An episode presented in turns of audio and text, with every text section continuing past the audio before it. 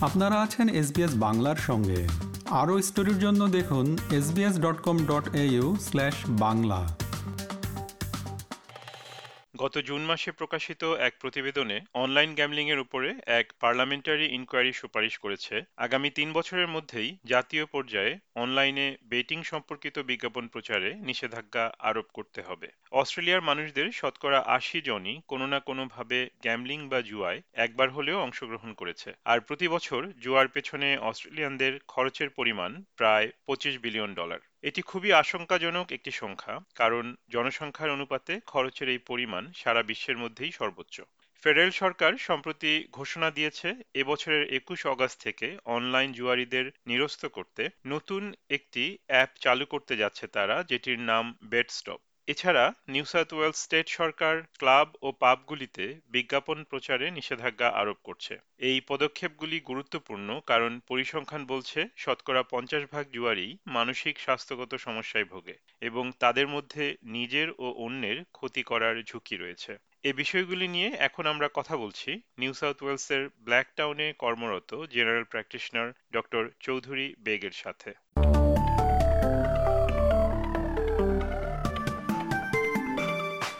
Doctor বেগ SBS বাংলায় আপনাকে স্বাগত জানাই। ধন্যবাদ এসবিএস বাংলা। সম্প্রতি এক প্রতিবেদনে দেখা গেছে অস্ট্রেলিয়ানরা গ্যামলিং এর পেছনে বিশ্বের যে কোনো দেশের মানুষের চেয়ে বেশি অর্থ ব্যয় করে। এটার কারণ কি বলে আপনি মনে করেন? ধন্যবাদ খুবই একটা গুরুত্বপূর্ণ প্রশ্ন। আসলে অস্ট্রেলিয়ান গ্যামলিং ইন্ডাস্ট্রি কিন্তু বহু বছরের পুরনো। বলা হয়ে থাকে এটা more than hundred year and above so এই ইন্ডাস্ট্রিটা এতদিন পর্যন্ত বা অনেকদিন পর্যন্ত এটা আনরেগুলেটেড ছিল মানুষজন যখন যেভাবে যেভাবে যে পারছেন সেভাবেই গ্যামলিং এ ইনভলভ হয়ে গিয়েছিলেন। তো এটা যখন তখন থেকেই অস্ট্রেলিয়ান পপুলেশন বা অস্ট্রেলিয়ান পিপল গ্যাম্বলিং এর মধ্যে ইনভলভ এবং তারা মানি ইনভলভ করে আসছে এবং যেটা আস্তে আস্তে যখন এটা রেগুলেটেড হলো রিসেন্টলি বা বিগত দশ বছরে, তখন তখনও পর্যন্ত অস্ট্রেলিয়ানদের মধ্যে সেই প্রকোপটা রয়ে যায় এবং তারা সেই অভ্যাস থেকে বের হয়ে আসতে পারে না। এটা একটা মেইন কারণ। আর সেকেন্ডলি অস্ট্রেলিয়ায় গ্যাম্বলিং এর অপরচুনিটিটা বেশি বিকজ অফ গ্যাম্বলিং ভেনু এখানে অনেক বেশি। এখানে গ্যাম্বলিং এন্ড অ্যাডভার্টাইজমেন্ট এবং স্পন্সরশিপ ভেরি ওপেন তো এই সমস্ত কারণে লোকজন গ্যাম্বলিং এর প্রতি অ্যাট্রাক্টেড হয় অস্ট্রেলিয়ানরা। আমি একটা ছোট্ট একটা পরিসংখ্যান দিতে চাই। আমাদের অস্ট্রেলিয়াতে প্রতি একশো আঠারো জনে একটা ইলেকট্রনিক গ্যামলিং মেশিন অ্যাক্সেস করতে পারে ওয়ারেজ ইংল্যান্ডে প্রতি চারশো চার জনে একটা ইলেকট্রনিক গ্যামলিং মেশিন এক্সেস করতে পারে। এ থেকে বোঝা যাচ্ছে যে অস্ট্রেলিয়াতে গ্যামলিং সহজলভ্যতা কতখানি। আরেকটা ছোট্ট পরিসংখ্যান হচ্ছে গিয়ে অস্ট্রেলিয়াতে প্রায় দুই হাজার ইলেকট্রনিক গ্যাম্বলিং মেশিন আছে প্রায় সিক্স থাউজেন্ড ভেন্যুতে which is almost seven times larger than the McDonald's venue in Australia.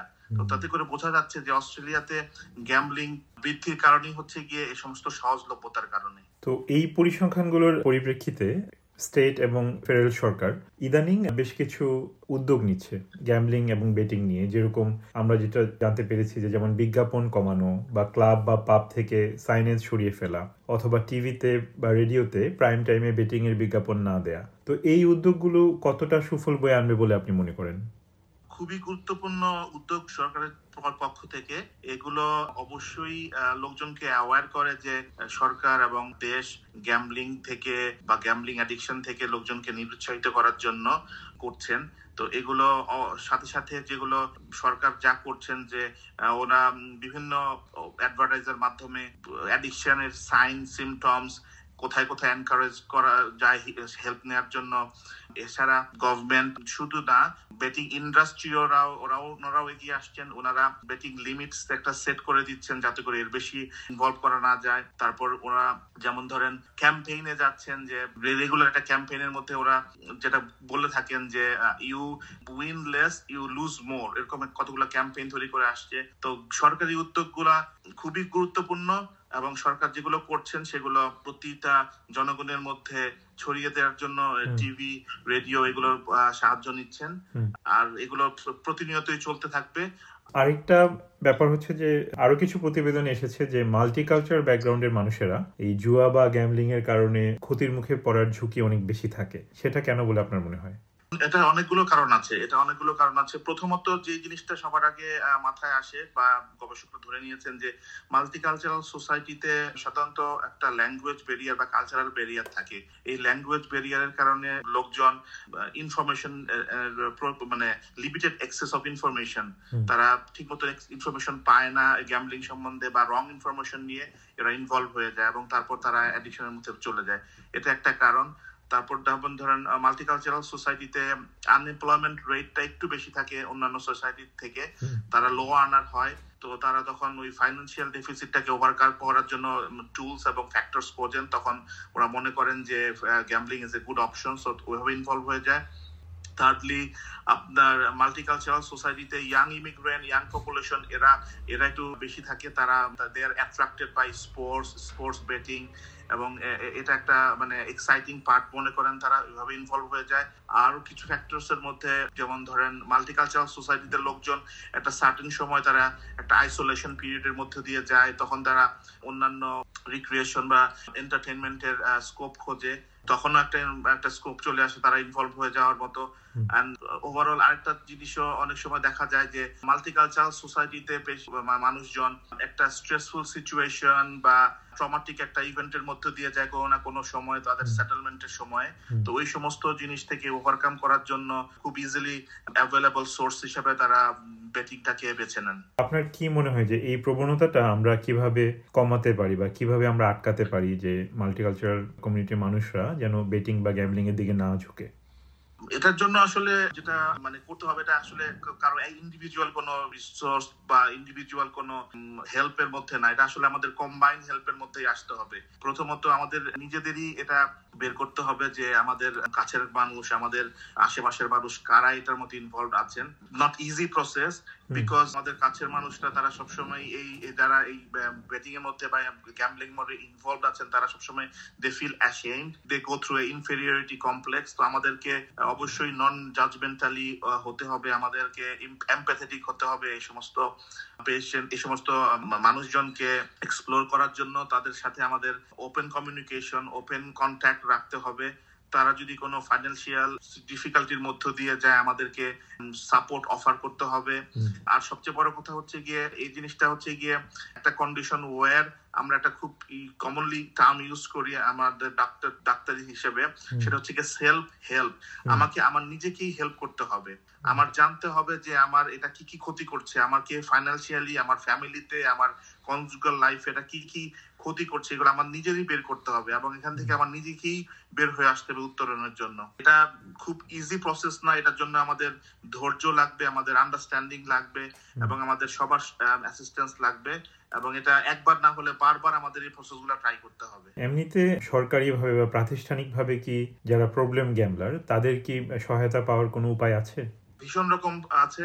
আপনার এখানে আমাদের গভর্নমেন্ট তো আপনি প্রথমে আমরা যেগুলো বললাম যে কিছু রুলস রেগুলেশন বাইন্ডিংস করে দিচ্ছেন। তারপরে আপনার আমাদের আমরা যারা জেনারেল প্র্যাকটিশনার আমাদেরকে ট্রেন্ড আপ করছেন যে গ্যামলিং অ্যাডিকশন সম্বন্ধে কীভাবে অ্যালার্ট করা যায় পেশেন্টদেরকে আমাদেরকে ওপেন থাকতে বলা হচ্ছে। আমরা রোগীদেরকে আসলে পরে আমরা জিজ্ঞেস করি যে ওপেনলি এটা জিজ্ঞেস করতে বলা হয় যে do you have ever had any problem with gambling এবং এটা অনেকখানি আইস ব্রেকিং একটা ইভেন্টের মতো কাজ করে। তখন রোগীরা বা আমাদের সাথে কারা যারা আসেন হেল্পের জন্য তারা মানে ওপেনলি ডিসকাস শুরু করে দেন।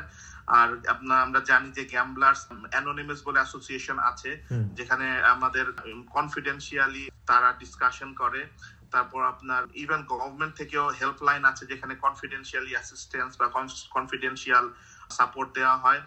আর গ্যাম্বলার্স হেল্পলাইন বলে একটা টোয়েন্টি ফোর সেভেন হেল্পলাইন আছে যেটা one eight hundred eight five eight eight five eight নাম্বারে করা যায়। আর সবচেয়ে বড় কথা হচ্ছে গিয়ে আমাদের আমি যেটা বললাম যে গ্যাম্বলিংটা হচ্ছে এটা পার্সোনাল প্রবলেম হয়ে যায় পরবর্তীতে এটা সোশ্যাল প্রবলেম হয়ে যায়। এটা কিন্তু কোনো ফাইন্যান্সিয়াল প্রবলেম না এটা একটা emotional problem mental health problem আমাদের যদি কারও মনে হয় যে আউট পেশেন্ট হেল্পের দরকার আছে কাউন্সেলিং এর দরকার আছে আমাদের সেখানে যেতে হবে।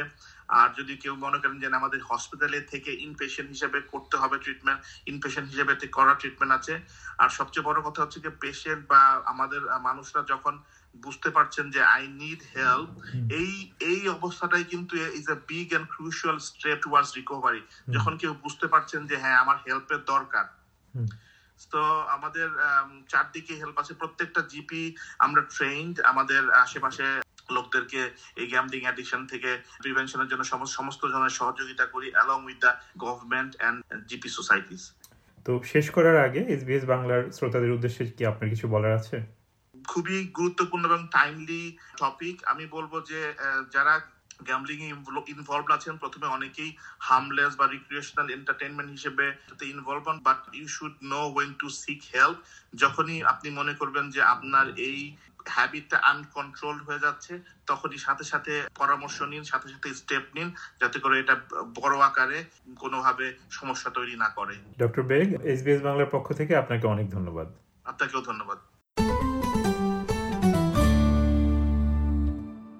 গ্যামলিং বিষয়ক সাক্ষাৎকারটি শুনলেন। আপনার বা পরিচিত কারও এ বিষয়ে সাহায্যের প্রয়োজন হলে কল করুন national gambling helpline one eight hundred eight five eight eight five eight অথবা ভিজিট করুন gambling help online dot ORG dot AU আমাদেরকে লাইক দিন শেয়ার করুন, আপনার মতামত দিন।